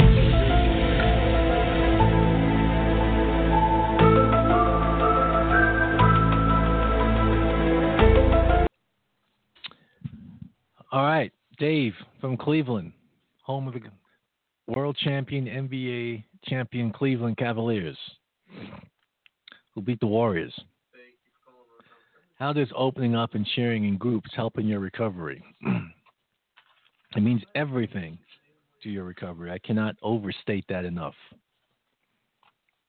The process of self analyzation, peer analyzation, and sharing about one's self, one's troubles, and one's flaws, and, and th- all the things that we have to look at about ourselves to get us on the right track and then work on improving, correcting, and um, et cetera, requires that we open up and share. And yes, be vulnerable. The feared vulnerability. Uh, let's see, who else we got? It looks like Lina or Lena, I'm not sure the pronunciation, from Daly City. is drug addiction harder to recover from than it is with alcohol addiction? So, me personally, when I talk about drug addiction, I'm including alcohol, but I know some people still separate and they always see alcohol and drug written sometimes, and even we do that sometimes when we write. Um, but in terms of substances and them being uh, harder than another, you know, them, which one is harder to recover from another, I'll at least say from the beginning that it depends on the person, right? So let's put that aside. Um, and let's take nicotine out of there because if you include nicotine, I'd say that's the number one. You know, yeah. it might not be the most destructive one in the short term, could be destructive long term, but nicotine's probably the most addictive drug out there. But other than that, I would say alcohol. It's probably the hardest one to, to lick because of its uh, prevalence in society Well, and that's like, what I'm like you say, talked right? about before. So it depends on how you define hard too. Mhm. Because if you're doing some sort of clinical trial and you're putting somebody in isolation and you're giving one heroin and one alcohol, maybe the heroin is harder to kick for that individual in that kind of a controlled, testable setting. Mhm. But yeah, there is the huge variable that you go to a baseball game, you go Mhm. out to dinner, you Mhm. go to wherever you're going to go, there's going to Mhm. be people drinking around you. It's not likely that you go to a movie or go to a baseball game and like in the rows in front of you and behind you everyone's smoking meth. Right. So it's going to be more in your face, which adds an element of difficulty to abstaining from it Right. um, because it's so accessible and it's so socially acceptable. If you're talking about like physiologically, like drug for drug, you know, that would be hard to define because you would need some sort of a controlled setting to actually test that. But I would agree. And nicotine could fall under that same rationale as alcohol because people smoke everywhere. Right. hmm I agree. All right, let's go to the phones. Uh, we got who's been holding the longest. Let's go to Samantha from Redwood City. Welcome to the show. Hello, how oh, are I'm you? sorry. Yeah, it's Samantha. Okay. Hi, how are you Yes. doing? Great. So my question is, um, can you help me understand why, after a year of sobriety, my counselors and mentors are still recommending that I complete a residential program? I don't know. Give us more information. When you say a Well- year of sobriety, what Mhm. is after that year of, of seven years of heavy addiction, and then one year of sobriety, um, my counselors and mentors are still saying that I need to do a residential program to gain recovery So was your sobriety. year? All right, let me ask you this. So people use the term sobriety interchangeably with being in recovery. So for the year that you were not using drugs or alcohol, whichever happens to be your problem or was your problem, um, were you in a treatment program at any time during that year? No, I wasn't. Were you just out? Were you just out in society, Yes. abstaining? Yes. So then, what after? So what caused you to, or you know, end up in a treatment program, or what? What? How did that come to pass? Basically, the the court systems and then my mentors through my my my um my sponsors in AA and the court system. Why did they feel that you needed a residential program? That's what I'm trying to figure out. What did What did they say to you as to why they came to that conclusion? they're trying to tell me that the difference between sobriety and recovery are two different things. Recovery is a learned habit, and sobriety is just what I've been doing. And you can relapse even without using drugs. All of those are true statements, but I want to dig a little deeper. What it so so you what we're picking up it appears is that you have a visceral reaction to being in in a treatment program because you believe that and correct me if I'm wrong, you believe that because you have uh, obtained a year of abstinence, okay, Yes. that you have already been on that road, that recovery road, and that you you know you're you're on your way and you're going to continue on your way. Absolutely. Okay, so did somebody, i.e., the courts, etc., force you in? The courts, yes, and then also my uh, mentors through AA. Okay, so your mentors in AA can't force you in, but Right. the courts can say, based on whatever the reasons are or why that you have interacted with the courts, we don't have to get into that, but the courts can say, hey, we are mandating that you do A, B, and C, or this is what your other option is going to be, i.e., jail time or prison time or whatever, okay? hmm So if it's a situation like that, okay, and you find yourself choosing, well, I don't want jail, so I'm going to choose a program. Am I on the right track so far? Yes, you are. Okay. Then there's one or two ways you can deal with that. You can continue to have this visceral negative reaction to it, or you can take advantage of the short period of time that you're probably going to be in a treatment program and gain from it what you probably wouldn't have gained just shoot just through sheer abstinence alone. So your your your take, your outlook, your attitude on your current experience and circumstance is going to really dictate how that experience, uh, you know, how you go through that experience. Are you going to go through it, you know, is it going to be a negative experience because of you know how you are, how you are experiencing it, or can you turn it around and look at it differently and say, you know what, let me see what I can gain from this. What can I take away from this since I have to be here, according to the quotes. I mean the courts, and my hands are up in quotations. Mhm. Mhm. That's going to be up to you. Right. Well, thank you very much. You're very welcome.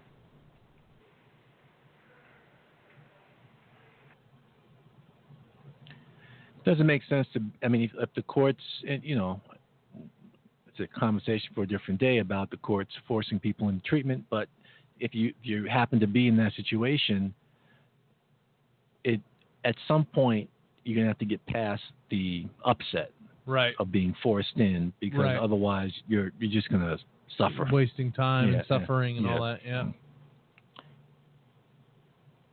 Okay, let's go to um, Dan, also from Redwood City. Welcome to the program.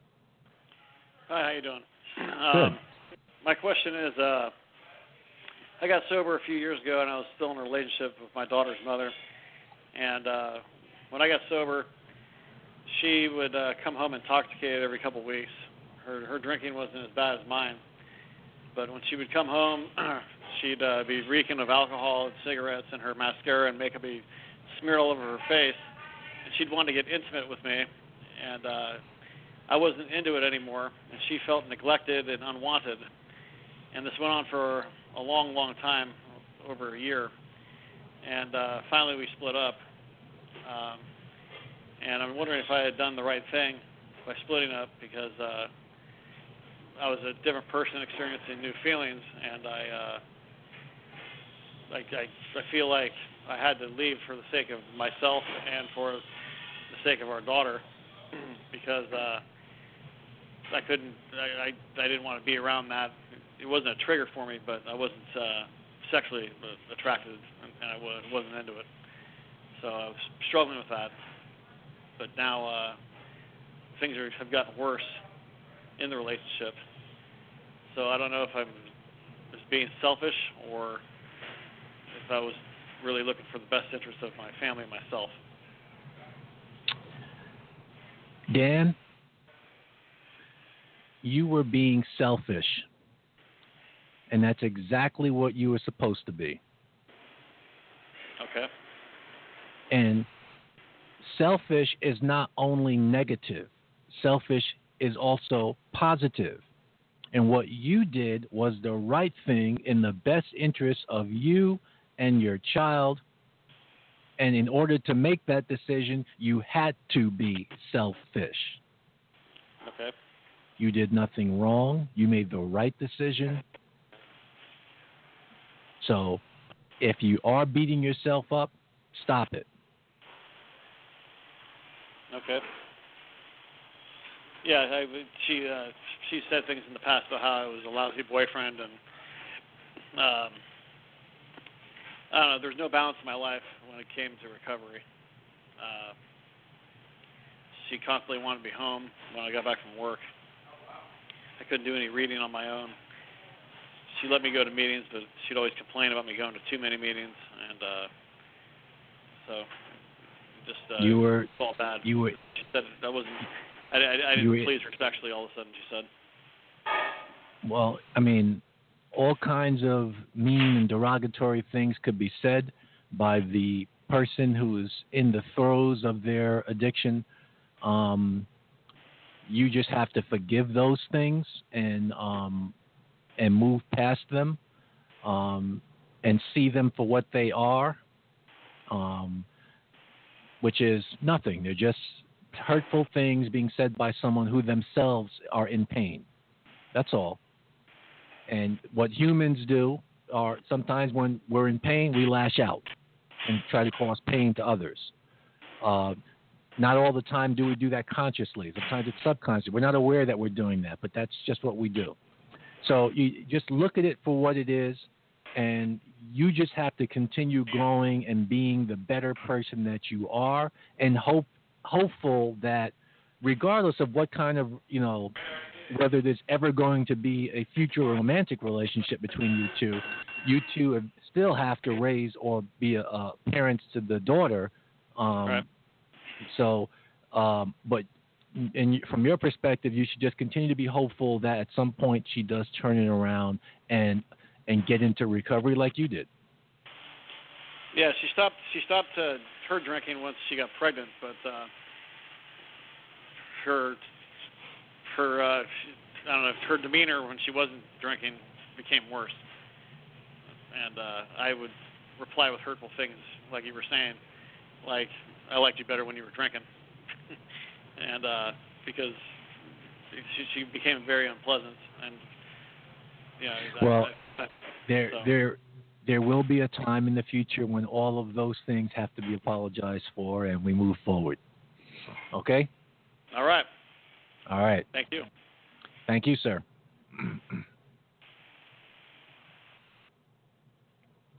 yeah, we can't punch down.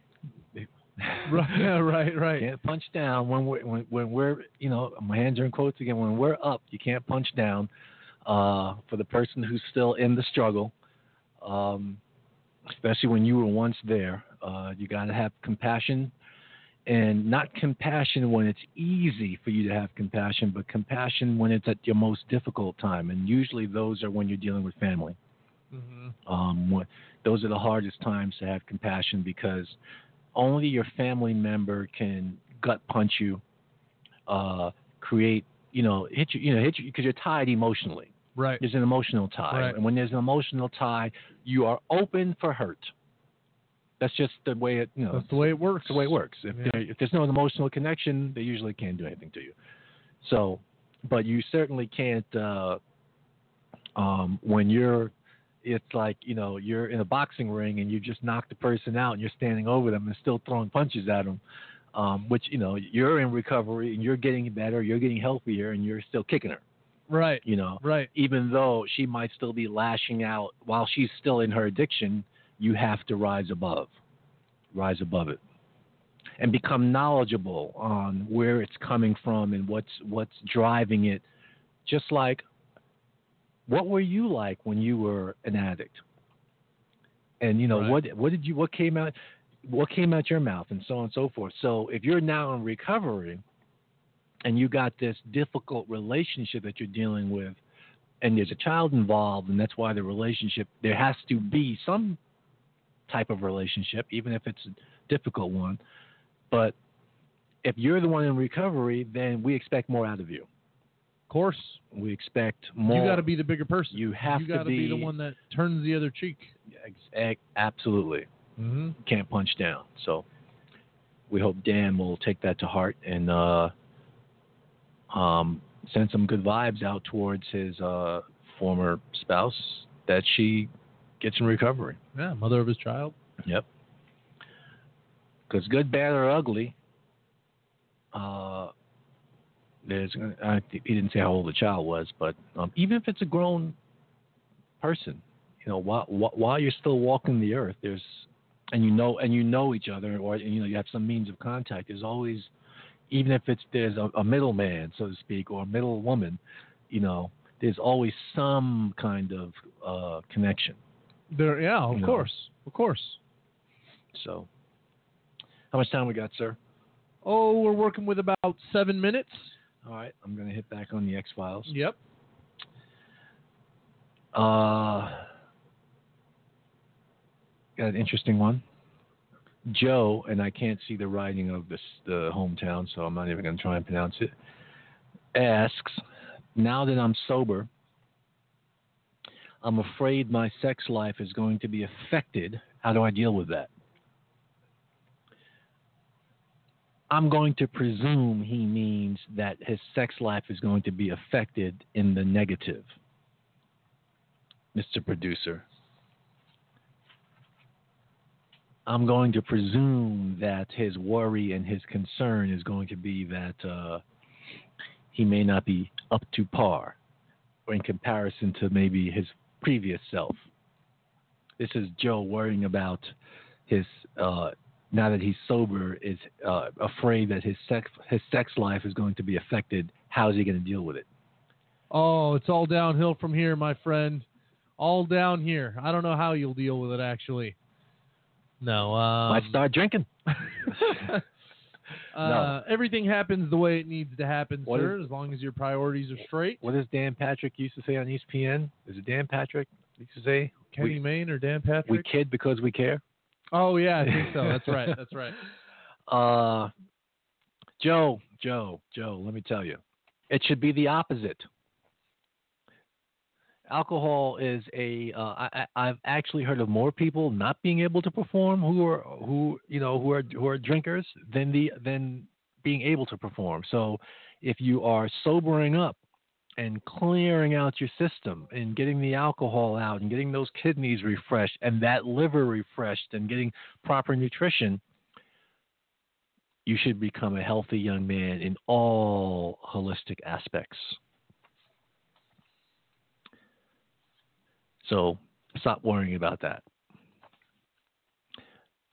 Let's go to uh, James calling from the great New Jersey, the great Newark Airport, which is always fogged in, low, visibi- low visibility. Welcome to the show, James. How you doing? Good. Um, I'm not really sure how this works, but uh, I'm actually calling from California, but I am from New Jersey. Yeah, I know. Anyway, okay. yeah, yeah, I know. Um, we could see the we could see the number. okay. Now I was I was wondering um, what you don't really know about benzo withdrawal and how long it usually lasts for. Uh, it really depends on the amount that a person is using and how consistently they're using it. All right, 17 years. I was up to 80 milligrams of Xanax a day. Like, I mean, I stepped it down to, I don't know, three milligrams of Klonopin a day. It's been like three weeks of hell. Yeah. Are you saying you went from 80 of Xanax down to three of Klonopin? Yeah, like a severe taper. Yes. Yeah, that's an ex- that's extreme sports. yeah, and I was not messing around. So you you you you you would have some, you know, side impact on that. Um, how long how long have you been in that taper, that significant drop? Uh, it's about about a year. I've been taking it down. I mean, So- I mean, I so was able to go. I was go ahead. You went down gradually. Yeah, I went up pretty drastically at first. I mean, I was able to go down to the Klonopin fairly easily. Okay. And then off off of that is is uh, ruthless. So what do you what do you physically experiencing? Just, I don't know, muscle spasms and a little. I don't know. Like it's hard, it's really hard to explain. I mean, I mean, I'm I'm doing this in conjunction with a heroin problem and meth as well, so it's a nightmare. But um, uh, Have you have you have you fully detoxed from the heroin? oh yeah, it's been twice it's 23 days. Okay. All right. Okay. All right. So here's here's the deal. Are you so you're still on the Klonopin? No, Or you're off? I'm on nothing. I'm on gabapentin. You're on you're on nothing. yeah, gaba, well, Neurontin, but that's it. Yeah. Okay. No, nothing, right. nothing narcotic. Okay. Um, how long has it been since you've been on just the gabapentin? Uh, 23 days. Okay. Uh, you're almost home. Really? You're almost home. What what does almost home mean? I'm like, Meaning that usually, I mean, the the the, the heroin aspect, and I, I don't know if you went cold turkey or not, but I was just Yeah. gonna say if you did. So the worst are the first seven days, okay, and then if you can get past the seven days, you're home free, okay. Oh yeah, I'm not. That's a heroin is a walk in the park. Like, I Okay. mean, especially West Coast heroin. You know. Okay. it's a joke. Uh, oh, oh, okay. Hit, hit, hit. uh, making uh, regional attacks. All right. Yeah. Um, um, the, the meth, you know, the meth is not. At least right as of as of we speak, no one is saying it's physically addictive, but people do Nah, experience physical side effects. Okay, from Right. coming off of it. But how long has that been? No, if it's been over a, a week, two weeks, it's all been. be- I haven't done anything in 20, 23 days. It's been nothing. Okay, so we should be turning the corner on that. The reason why I say you're almost home is usually what we're trying to get to is that 30 day mark. You're a week out. Okay. You're That's a week good news. out. I've been hearing. I've been hearing a year from like psychiatrists and stuff like that, and that's uh, Okay, That's hard, so- hard to swallow. At the beginning of our show, we have a disclaimer where we say we're not doctors. So Right, uh, right, right. anything we say, blah, blah, blah, blah, blah. Okay? So I don't know what Dr. Kevorkian told you. Okay? but uh, what we usually see is, you know, uh, even for a long-term user, a long-term abuser, is at the, you know, if someone says, well, at what point in time would you say that they holistically, everything, mentally, uh, their physical body, nutritionally, blah, blah, blah, blah, their sleep patterns, all of that has come back to where it should be? I would say about 90 days Right. Yeah. everything has been flushed out of everything's been flushed out of the system and they got their diet back they're sleeping well blah blah blah blah but the 30 day point is important because those first 30 days are a killer Yeah. and sometimes people give up within that first 30 day period because when they turn that corner on that 30 day marker yes i know it's a mental marker it's a psychological marker but also tied to that is they start to feel be- better physically and they can connect you know once they start to feel better they can say oh okay i'm noticing a difference now. I'm sleeping better. I'm not having as much muscle cramping and aches and pains and i'm able to eat more regularly and consistently and blah blah blah blah blah. Mhm. That's, i don't that's, know but i've never i've never heard that, uh, a year nonsense to be honest.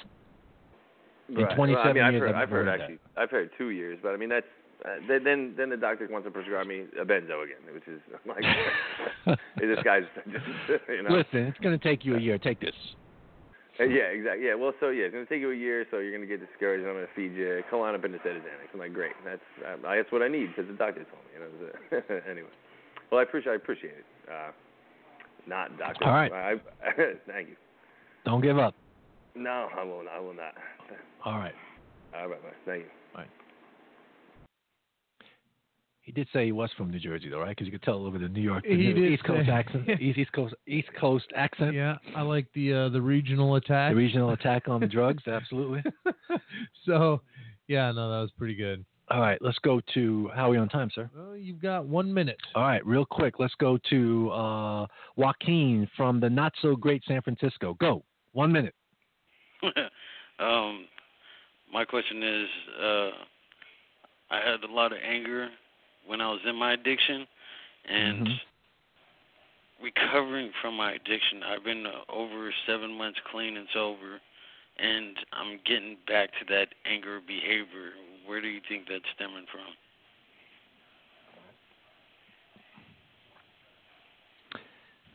Why weren't you the first call, Joaquin? Because I would wish love I to. I would love. I would love to dig into this question, but we out. of, We're out of time. All right. Well, I'll definitely be the next one to call the first time. Can Next yes, week. our no, not next week. The week after, right? I'll, I'll get the week date after. right now. Our next show is September 13th. Uh, so yeah, be the first caller on the 13th. We will. Don't be discouraged by the 49ers losing on the what would that be? The 9th or the 10th, Yeah, whenever. something like Still that. make the call. The 11th, I think. Make the call, even if the 49ers lose. Oh, I definitely will. I'm used to them losing, Oh, but. I'm a All diehard Niner fan. All we're right. gonna win. We're gonna win one day. You know what I mean? Ride or die. Ride or die. yes, sir. All right. Call All us right. back. Well, I appreciate I your will- time, and will- I'll call you again next week or the All week right. after. Yes. All right. Thank you, sir. No problem. Bye. That's it. Wrap it up. Don't cut me off. Go ahead. All right, well, that is it. We just uh, disclosed the next live time that we will have a show, September 13th. So we hope you'll all be tuning in then. We'd like to thank everybody who did tune in today and people who continue to give us their ongoing support. We truly appreciate it. Thank you to all the callers in the Recovery Support Time segment. Hopefully, Joaquin calls back on the 13th and we can delve into his question. Uh, if you are itching for a show next Tuesday, although we are not on, we have plenty of shows in the archives for you guys to check out. Podcasts on iTunes, uh, as well as I believe uh, links to it on our Facebook page. So check us out if you need something to do in the spare week or just want to catch up on shows. We look forward to speaking to everybody on the 13th, and we wish everybody a great and productive couple of weeks and fun and safe weekends.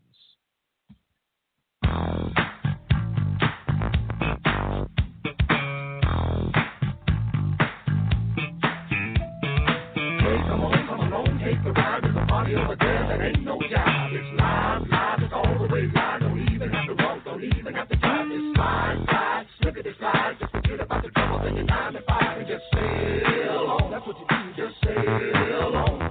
Now the dude's so funky, hey, what do you think?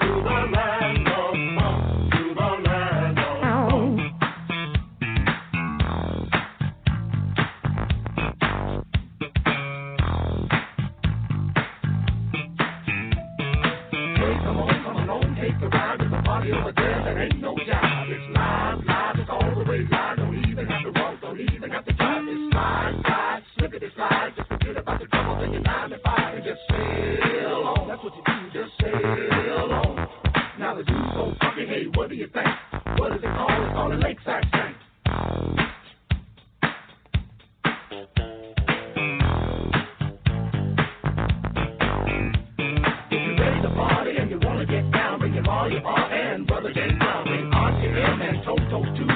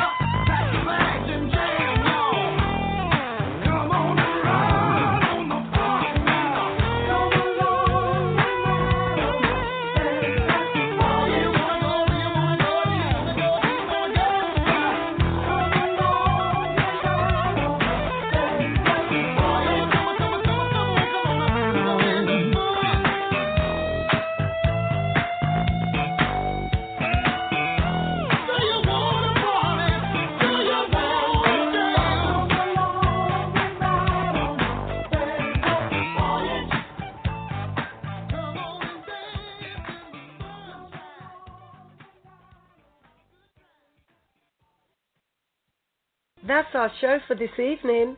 Thank you for listening. Be sure to listen to our next broadcast Tuesday at 4 p.m. Pacific Standard Time on blogtalkradio.com forward slash OCG Radio. Like us, friend us, and follow us on Facebook at facebook.com forward slash OCGWorkCA and on Twitter at OCGWorkCA. You can listen to podcasts of all our shows on iTunes under Roach on Recovery or on our Blog Talk Radio homepage. This has been a presentation of OCG Recovery Radio.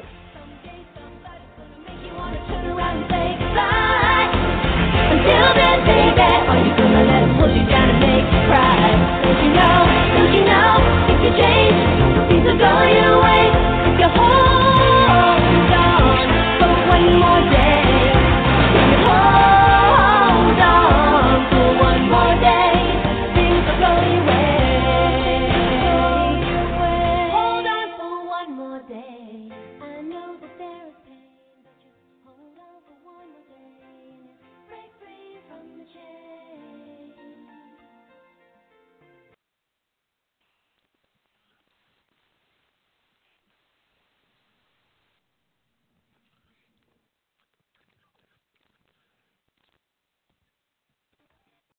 Lucky Land Casino asking people what's the weirdest place you've gotten lucky? Lucky? In line at the deli, I guess? Aha, in my dentist's office.